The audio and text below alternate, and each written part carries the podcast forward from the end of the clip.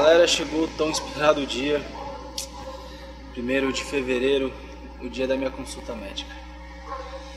Pois é, estou ansioso pra caraca e não só ansioso, como também muito pensativo nas coisas que eu vou falar pro médico. Até até que me deram uma dica, escreve num papel algumas coisas importantes para você não esquecer na hora de passar pro médico. E então, daqui a pouco eu vou escrever lá algumas coisas é, para mim não esquecer. Agora deve ser em torno de umas 8 horas da manhã. Eu já estou de pé, já pensando na, na, consulta. Minha consulta é 5 horas da tarde. Então até as 5 horas da tarde vai ser essa maravilha de ansiedade batendo. O pessoal aí sabe que ontem eu acabei tendo uma crise de pânico novamente.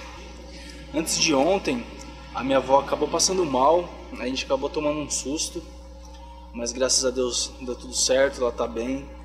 E acho que devido também a ter passado mal e eu por ter essa consulta médica hoje, eu meio que acabei desencadeando uma crise ontem. Passei muito mal ontem, mas graças a Deus eu melhorei.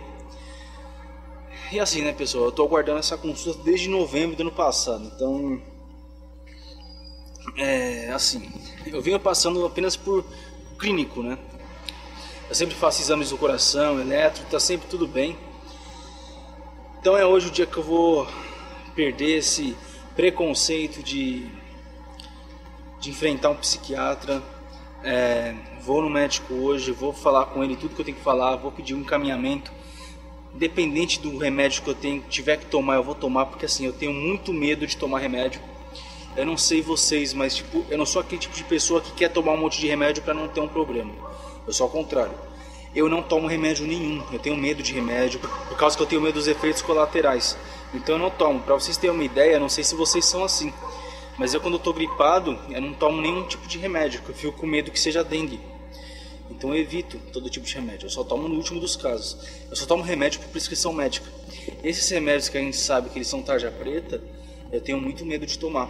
E o pessoal aí que sofre de síndrome do pânico tem me passado bastante é, mensagens positivas referente aí a medicamento. É, principalmente a Jéssica. A Jéssica, ela está hoje participando do nosso grupo do WhatsApp. Igual ela fala sempre, é, que o próprio médico fala para ela, que o remédio ele tem mais benefício do que malefício. Então é muito melhor a gente viver uma vida bem com um remédio do que viver uma vida mal sem um remédio. Então eu vou encarar, vai ser mais uma etapa da minha vida que eu vou enfrentar. Eu tô há oito anos aí tendo crises, é, eu tô há oito anos aí sofrendo síndrome do pânico, apenas tomando remédio antidepressivo. Eu faço uso de fluoxetina, mas eu não sinto que ele está fazendo. Se Deus quiser, e com a ajuda de todos que vocês estão me passando, eu vou me libertar dessa síndrome do pânico. E tenho certeza que você que está aí também, a gente vai se libertar junto. Tá certo? É... A gente pode vencer, eu creio. Por mais difícil que seja, por mais difícil que seja, eu creio que a gente pode vencer.